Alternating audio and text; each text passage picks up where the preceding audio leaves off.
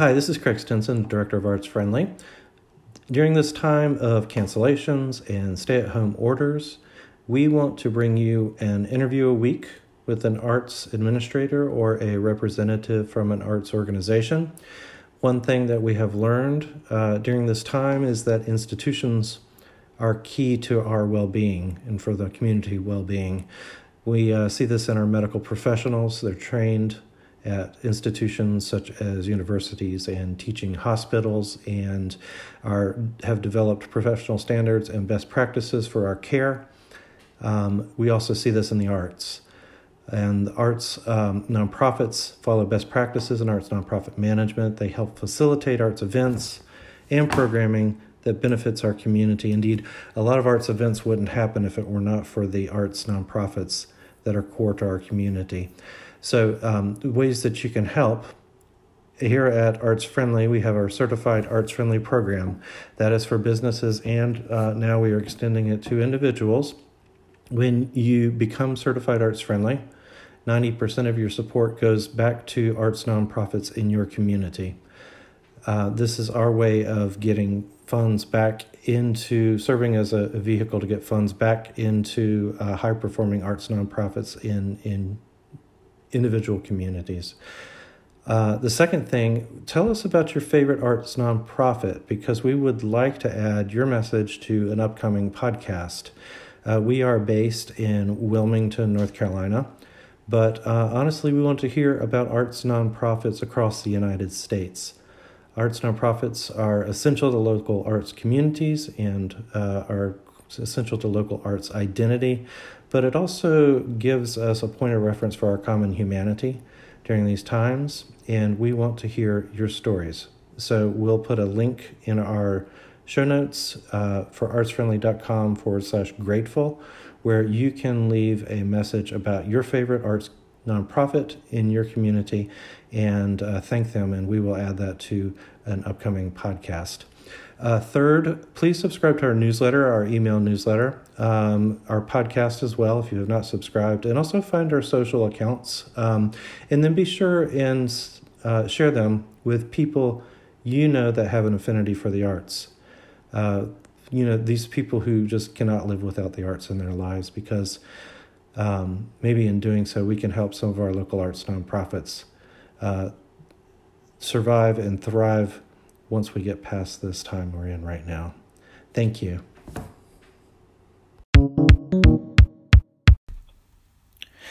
Hey, this is Craig Stinson, the director of Arts Friendly.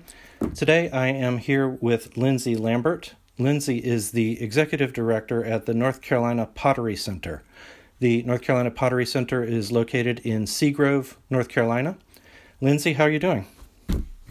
I'm doing well. I hope you're doing well soon. Yeah, yeah, doing keeping keeping uh, yeah keeping busy.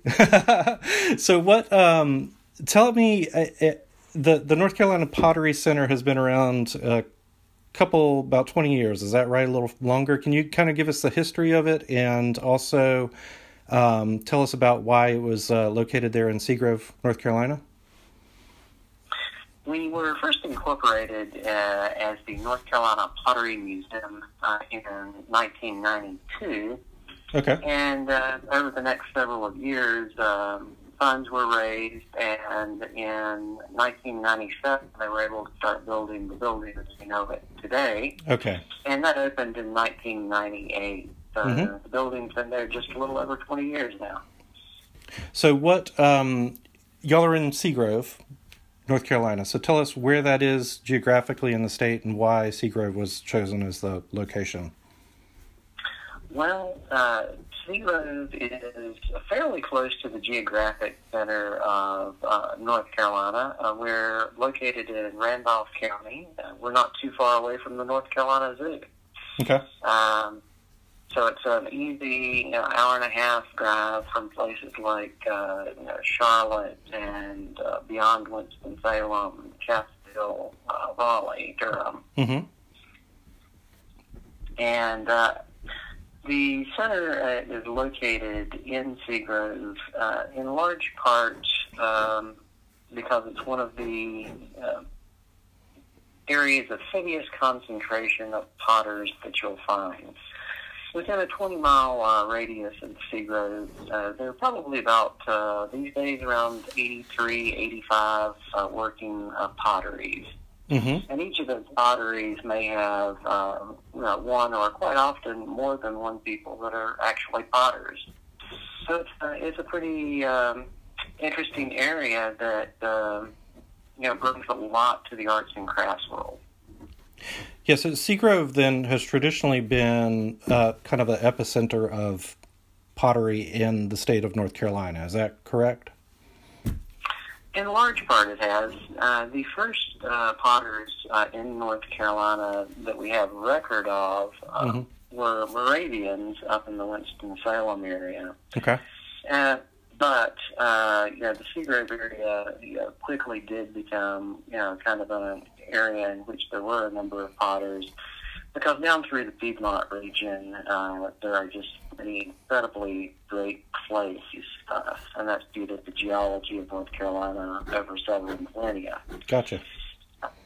But that is uh, that is why you know, there are so many potters these days in the Seagrove area. Uh, and most of those early potters weren't just potters; they were farmers for yeah. the most part.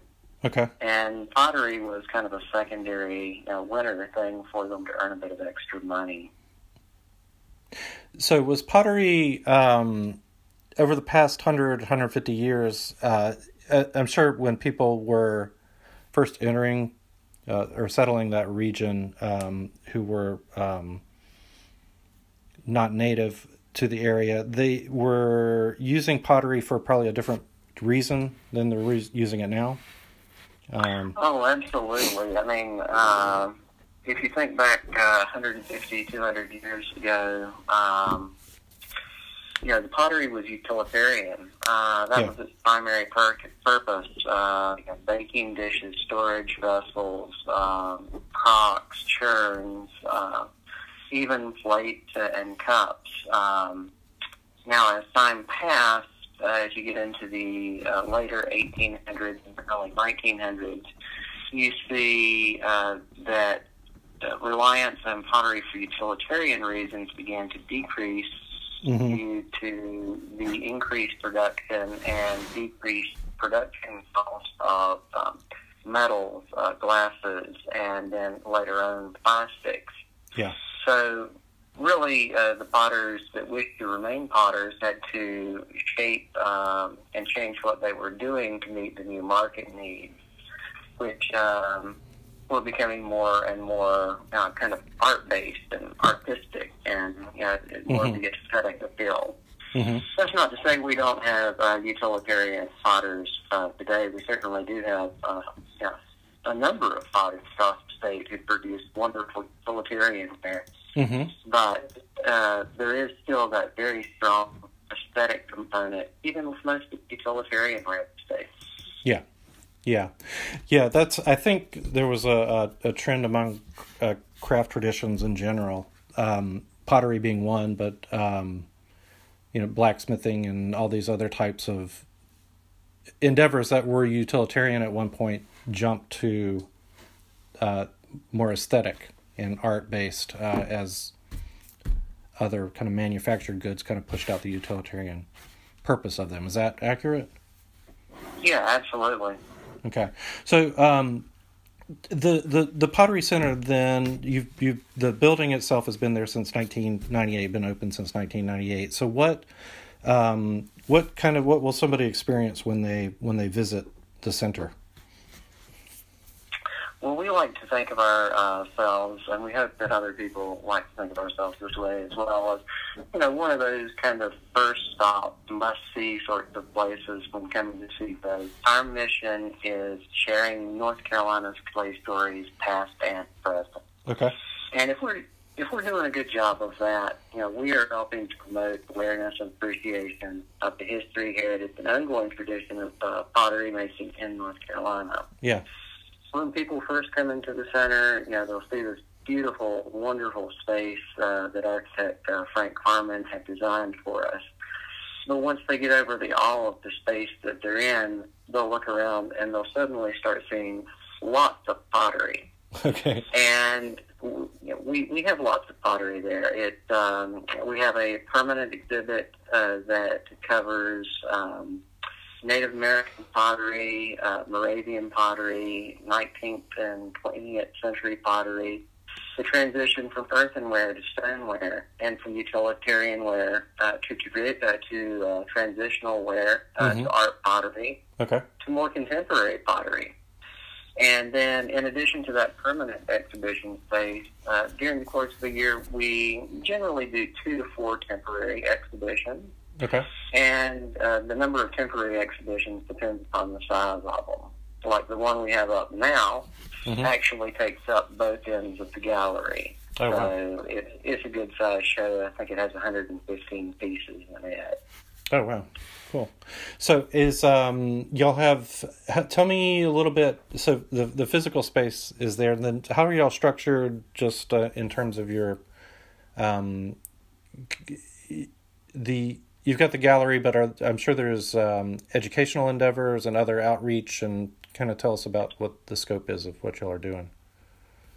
Right. In addition to the uh, main building, which houses uh, the administrative administrative offices, uh, the gift shop, uh, the permanent exhibition, and the temporary exhibition, Okay. we also have an education building. And uh, most Saturdays, we have a, a local potter uh, who comes in and does uh, demonstrations for us down in the ed building. Oh, okay. Additionally, uh, you know, we try to have periodic classes, um, sometimes uh, one-off throwing classes. Actually, those are some of our, uh, you know, most popular classes where people can, you know, sign up, come in, and you know, try their hand uh, on the wheel, and uh, they'll have either an artist in residence or a local potter uh, um, helping them. Um, hmm with that. So that's very popular. We also do um, some uh, classes that may be multi-day, and in terms of uh, children, hmm during the holidays, we try to do uh, special little things for them, you know, holiday ornaments uh, and that sort of thing. hmm Additionally, we have a um, traditional arts program in schools that's funded by the North Carolina Art Council. It runs for 10 weeks in the spring and 10 weeks in the fall, one afternoon a week. Yeah. Cool. It's local fifth, local fifth grade students um, from the uh, elementary school that's literally uh, a five minute walk away. hmm So it's wonderful to be able to um, show them of the tradition that exists in their own community. And that uh, that program has been going on for over a decade now, and we've actually had a few of those uh, students who have gone off to college to uh, study ceramics, Oh, cool. and we've uh, had a couple that have come back and said, "Hey, I, I would like to help teach the next SAP session. I would like to I would like to help out." So it's really cool to be able to see those connections and uh, see that meaning develop for them. hmm So Uh, I'm sorry. go Go ahead. ahead. no, go ahead. That's all right. I was gonna if if um no I I, I appreciate those stories and, t- and what y'all are doing is really really cool. So um the the organization itself then can we if can we talk about how y'all are structured and what kind of is the back end? Yeah. Are y'all uh, I'm s- assuming you're probably five hundred one c three. Is that correct? We are a 501c3. Uh, Okay. We do have a you know, board of directors, um, Mm-hmm. and that's uh, been really useful to me. You know, while I've been at the center, it's always uh, good to have some people that have, you know, that have got their back and uh, are willing to uh, pitch in and help out and try to make things uh, work as smoothly as possible. Because, as is the case with most 501c3s, you know, we're not necessarily overburdened with uh, a huge operating reserve. Uh-huh. So every, every year is important to us.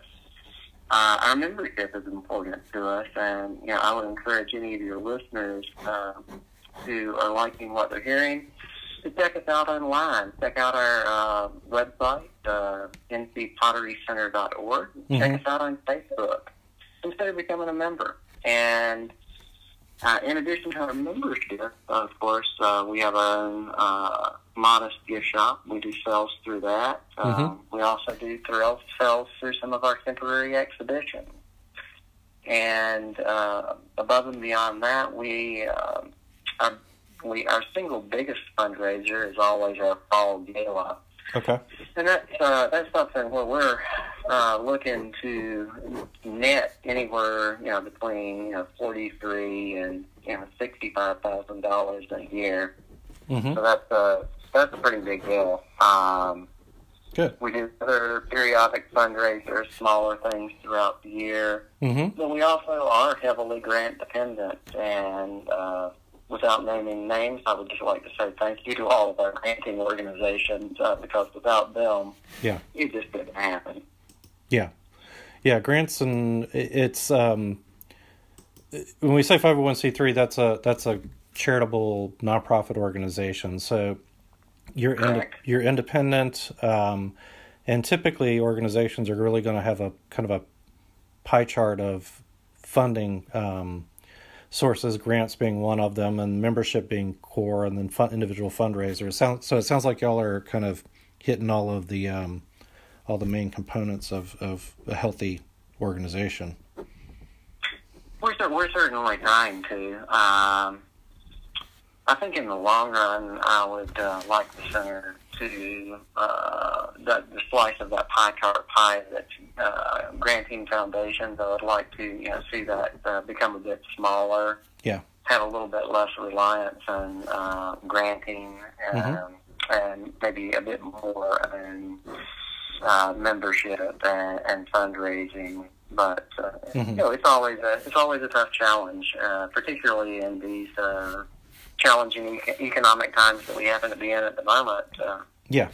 Well, we're we're just for reference. If you're listening to this later, we're recording during April of 2020, so we're kind of in the middle of the um, the the countrywide uh, uh, slowing down of economic activity because of the the pandemic. So, um, but th- th- that said, things will get to normal eventually. So, what if people are wanting to visit Seagrove?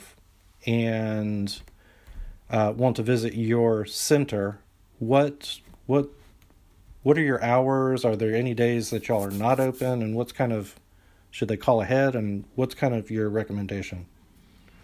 well, once we uh, once we get through this uh, COVID nineteen uh, pandemic and things, uh, you know, returning uh, a bit more to normal, Mm-hmm. we'll be able to open our doors to the public again. At the moment, we're currently closed to the public. Um, but when we uh, do reopen to the public, our hours will be the same that they had been uh, Tuesday through Saturday, uh, 10 a.m. uh, to 4 p.m. Okay. And um, you know, uh, it's we only encourage people to call ahead if they are you know planning on bringing a good sized group and uh, want or need something special. Okay. Yeah, we do um, uh, for groups. Uh, we do uh, uh, demonstrations. We do guided tours, those Mhm. sorts of things. Admission to the center is uh, two fifty for an adult, uh, less for a kid. I think it's a, a dollar for a, a child. Oh wow. And uh, for uh, demos and tours, uh, it depends exactly on the number of folks that uh, are coming, but it generally runs in the you know five to six dollar range. Okay. That's a that's modest. That's a good um that's reasonable for anybody to be able to, to visit. So are y'all um you talked about being kind of the first point of reference for people arriving to Seagrove. Do y'all work uh, collaboratively with all the I'm assuming you do all the potteries and kind of can serve also as a um point of reference for for people who want to get out in the community and visit local potters? Yeah, uh, absolutely. Um, we, um, you know, have the um, maps that are produced. The Maps are uh, currently being produced by the Heart of North Carolina Visitors Bureau up in Asheboro, North Carolina, Okay. and it lists all the pottery shops in the area. You know, we always have a bunch of those maps on hand. In addition to that, um, many of the local potters uh, have uh, pieces that are in the museum itself, and you know we have uh, a bank of shelves they have those items on them, and those are, those particular items aren't for purchase. They're uh, so that a visitor can come in, look at them, and go, "Oh, hey, I like what the, I like what this guy's doing, and I like what she's doing," Mm-hmm. and then they can use one of those maps uh, to um, figure out exactly where those people are, because not all of the potters are, you know, in downtown Seagrove. There's certainly some in downtown Seagrove. Sure. Uh, but uh, you know, somebody that comes in the center, they may see something that a potter in downtown Seagrove is producing. They may also see something that a potter six miles away is producing. Mm-hmm. Uh, but within a ten mile radius, you are going to to get most of those, uh, you know, eighty three to eighty five potters that I had mentioned earlier. Okay, cool. That sounds good. So tell me, um, you are executive director. Tell me what's your what's your story? How long you been there, and what's your background? Hi, I've been there since uh, June first, uh, twenty thirteen, uh, which I Oh think wow. we'll make it seven years coming up here in uh, just a couple of months. Yeah. Uh, so I'm I'm looking forward to that anniversary. So uh, seven years in um, human years, or as I like to think of it, 42 years in nonprofit director years. it's about Uh, accurate, right? Yeah, we do we do seem to age a bit prematurely, uh, trying to keep everything going. But yeah, that's the that's the fun and challenge of it. Um, now, before I came to the North Carolina Pottery Center, I was up at Greensboro College as the director of their college museum and small archives okay. for almost 13 years, and um, I've been a board member of the uh, North Carolina Museums Council for over a decade now. I think that's going on about 12 years now. Oh, cool.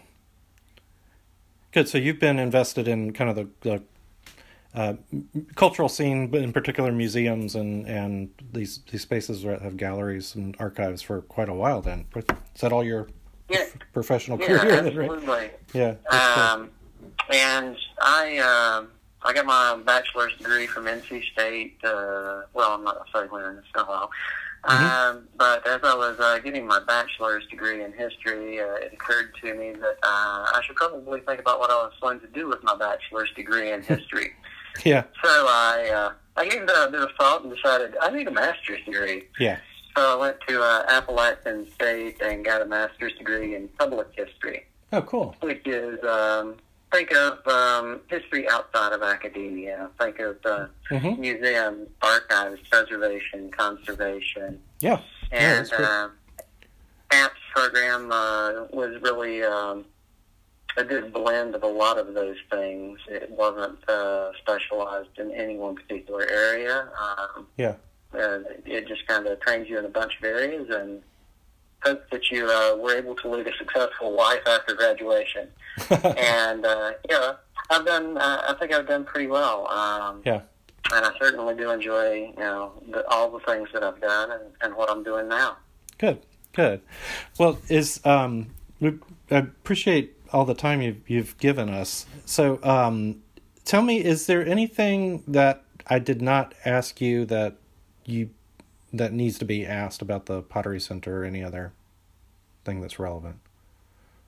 Well, not so much uh, something that needs to be asked, but uh, just one little thing I might like to uh, share is Sure. um, just just a reminder uh, to your folks who may be listening that uh, Seagrove is a is a wonderful, wonderful uh, area of potters and pottery. Yeah. And I encourage them to come visit us at the Pottery Center. I come encourage them to come visit us in Seagrove. But I also encourage them to remember that there are, uh, you know, hundreds of other potters scattered out throughout the state of North Carolina.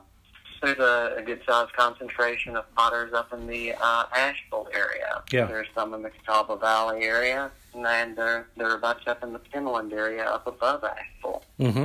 Um, so I would just encourage uh, your listeners to you know, keep in mind all of those uh, various potters and potteries thr- throughout the state. Yeah, yeah. North Carolina has a, a pretty active clay clay community. There's a lot of lot of people working in pottery, and it's a it's it's that's really wonderful. Well, good. I will um, when I do the description notes, I'll add in your your website and uh, and Facebook page, and appropriate links. So, um, Lindsey, we really do appreciate your time and and thank you so much, and best of luck with everything. Well, thank you uh, for having me uh, on your podcast. I greatly appreciate it. Thank you.